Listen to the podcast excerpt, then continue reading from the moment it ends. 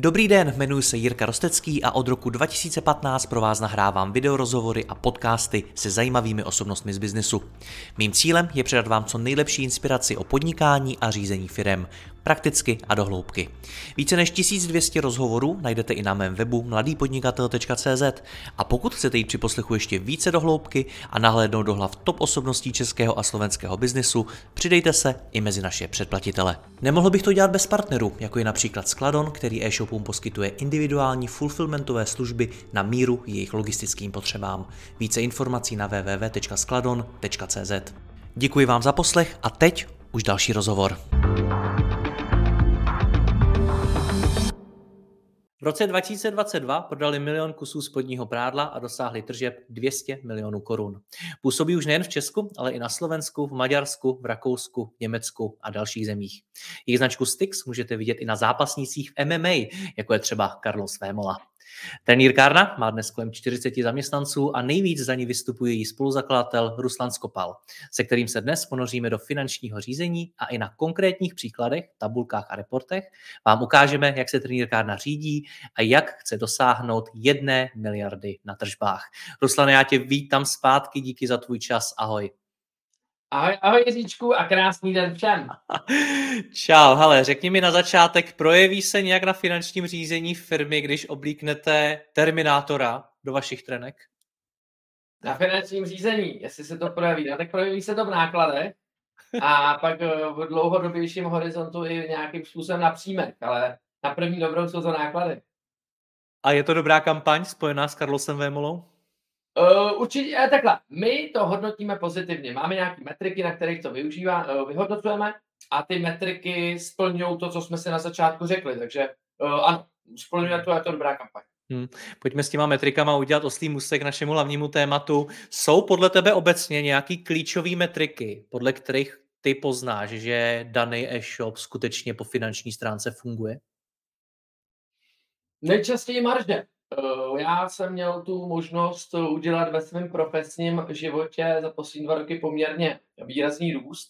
Díky tomu, že za náma stojí investor, který využívá nás, nebo je to nějaká cesta, brána do toho světa e-commerce, takže mezi mé pracovní, mezi mojí pracovní náplně vyhodnocovat i nějaký e-shopy, kterými chceme nebo zvažujeme třeba přidat do portfolia. A jedna taková věc, samozřejmě, že pokud ten e-shop nemá 10, 20, 30 milionů na tržbách, tak velmi nepravděpodobně bude dosahovat jednotek milionů zisku. No jo, u pěti milionový e-shop v tržbách nebude mít asi 3 miliony zisku, no velmi obtížně.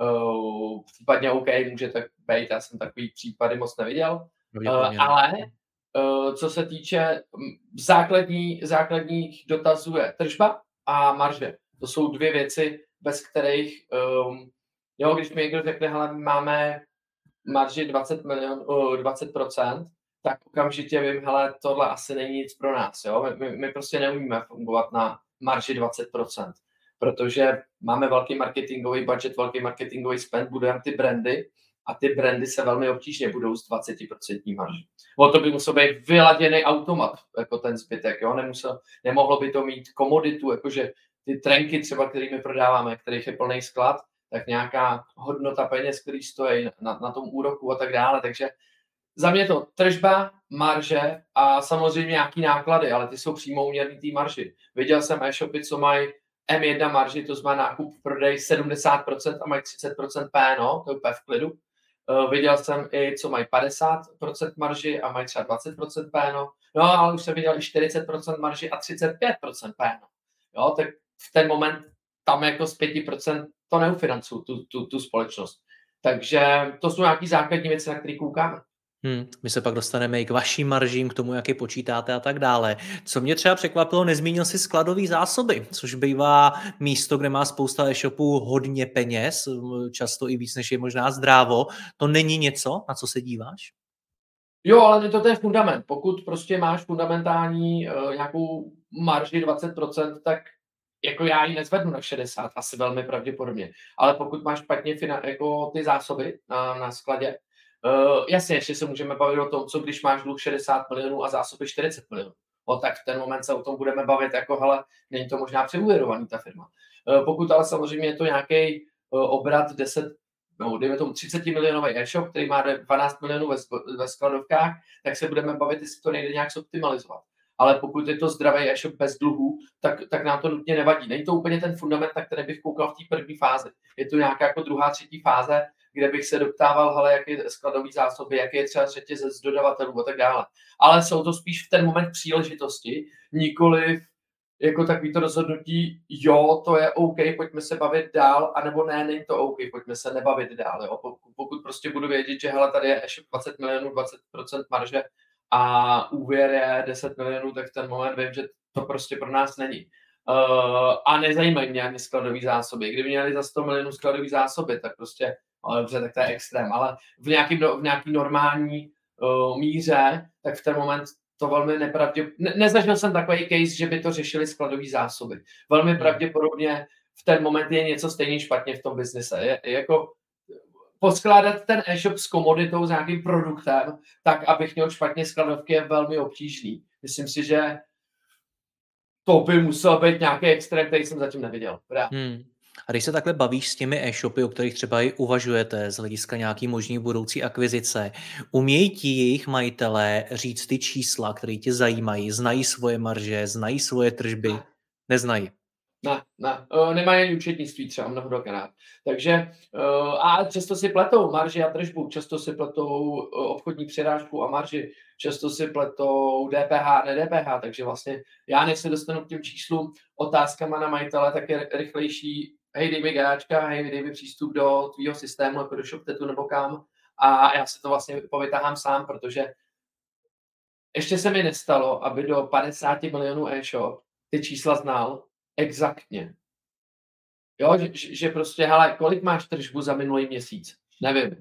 Kolik byla hrubá marže za minulý měsíc? Nevím. Jo, a já jsem to taky nevěděl, by To není jako, že hele, já jsem něco víc než někdo jiný. Já jsem to, já jsem to do 100 milionů e-shopů nevěděl. Já jsem to dokonce ani nechtěl vědět. Já jsem nechtěl vědět, jestli jsme na tom dobře nebo špatně. Takže já to uh, nezatracuju, ani to jako nějak nesoudím. Já jenom tím chci říct, že je úplně normální, že to nevědí. Za A, když ten e-shop je malý a roste, tak ale ten majitel jako není jako šéf. Ten je všechno, že? Ten je od baliče přes nákupčího, marketáka, ten, ten je všechno. Jo, tak, tak jako to finanční řízení, které je na začátku poměrně oříšek, jako vůbec za jaký konec vzít zejména pokud ten člověk nemá to vzdělání na této úrovni, tak je strašně složitý. My jsme, my jsme ho dotáhli při 200 milionech až. To finanční řízení. Takže teď jsem schopný říct každý den, každou minutu, každou vteřinu, jak na tom jsme, jestli je to OK, nebo jestli je to, jestli je to něco špatně. Hmm. Proč si to, no před chvílí si řekl, že si ani nechtěl ty čísla vědět. Proč? Ne. Eh, bál jsem se reálně. Já jsem, já jsem nechtěl vědět v případě, že na tom jsme blbě, jsme na tom blbě. Hmm. Uh, takže jako takový to, takový to, takový to, já nevím, se, chce, se, se, se, se chceš rozejít holkou a já s ní to říct třeba nechceš. Tak to je ten pocit, jo. To je ten, to je ten pocit, že já nechci vědět tu informaci, že jsem na tom blbě. Já chci mít tu iluzi, že jsem dobrý. Třeba. Tohle, jakoby, já jsem to nikdy nerozklíčoval, jo. Proč jsem to nechtěl vědět? Um, spíš to bylo takový to, já nevím, jak jsme se učili na maturitu a prostě si dělal všechno ostatní, než, než aby se učil. Klízel a tak dále tak já jsem prostě dělal všechno možné jiný, než to finanční. Takže pojďme udělat finanční řízení. Ne, pojďme radši udělat tu vánoční kampaň. Pojďme udělat finanční řízení. Já radši vyladím maily. Ten nám vydělá víc, než když udělám finanční řízení. A tak dále. Takže bylo milion důvodů, proč to neudělat. Ale v určitý moment, zejména když jsme měli investora, ten se nás zeptal, ale jak jste na tom? Zurga, já nevím, se vrtneme jako do loňských výsledků, že jo? No jenom, že ty se do, té, do těch se podíváš někdy v létě, že jo? Reálně, jako rok a půl dozadu. Takže, no, takže takže hmm. to je ta. Moje zkušenost je taková, že podnikatelé dost často neřeší finanční řízení, protože v něm nevidí tu hodnotu, nevidí prostě, no. co jim to může přinést. Kdy no. ty si u sebe tu hodnotu začal cítit poprvé? Když jsme přestali mít na vyplaty. Eh, to znamená, hmm. taky to, hele, ono by asi nebylo špatný vědět, že mi dojdou peníze dřív, než v momentě, kdy vidím nulu na účtě. Jo, jako, ono to je dobrý vědět třeba půl roku dopředu, protože když mi dáš půl roku dopředu info, hele, za šest měsíců začne být cashflow problém, tak já mám šest měsíců něco s tím udělat. Versus když je jako dneska 14. A já mám jako dneska poslat výplaty a zjistím, že tam toho nemám dost, tak je to už docela pozdě. Jo, teď říkám samozřejmě absolutní extra. Ale nezřídka to bylo tak, že jsem prvního v měsíci věděl, že nebudu mít na výplaty, takže jsem musel udělat nějakou slevovou akci. A to je ta spirála, do které jsme se prostě dostávali, že já jsem tržbama řešil marži, ale já jsem jako těma nesprávnýma instrumentama řešil tu krátkodob, tu z dlouhodobého pohledu nesprávnýma, z krátkodobého pohledu správnýma. Ale tím, že jsem neměl to finanční řízení, že jsem neviděl dál než za týden, za dva, tak jsem vlastně neměl jako instrument nebo nějakou, nějaký tool, na základě kterého já bych dokázal tu věc mnohem líp řídit, mnohem líp predikovat a mnohem líp se rozhodovat, protože ta cena, za kterou já jsem, tu cenu, kterou my jsme jako společnost platili za to, že my jsme nevěděli, jak jsme na tom, byla poměrně drahá. My jsme samozřejmě měli obrovský štěstí v tom, že jsme začali podnikat 2012 a do 2021 to bylo vlastně ten růst byl zadarmo. On to prostě rostlo. Takže jsme to neřešili. Takže jako každý rok bylo víc než minulý rok, ani jsme nechápali, jak to. A prostě pokud tam bylo větší číslo než minulý rok, tak jsme to brali jako OK. Ale nás to mus... jako ty úroky byly malý, že jo, tehdy, to bylo, já nevím, 5-6% stály peníze, to není jak teď. Jo, ten, ten celý pribor prostě, no, takže když se to také nasčítá, hmm. my jsme měli štěstí, což teď nedoporučuji a spoléhat na štěstí, zejména když cena peněz je aktuálně někde kolem 10%, 10% v korunách. Ty jsi tu firmu do té, doby, do té doby řídil tak, jak ji řídí spousta podnikatelů, řekněme intuitivně, na základě emocí, na základě nějakých tvých nápadů. Jak dlouho to teda stačí? Pochopil jsem, že i firmu, která dělá 200 milionů, tak můžeš řídit na základě intuice a emocí. Já to popisuju, jako když si zavážeš, a, a zavážeš oči a běžíš do lesa. Můžeš ten strom netrefit. Jo, a my jsme ho netrefili. No, my jsme ho teda trefili ale dvakrát nebo třikrát jsme měli obrovský štěstí.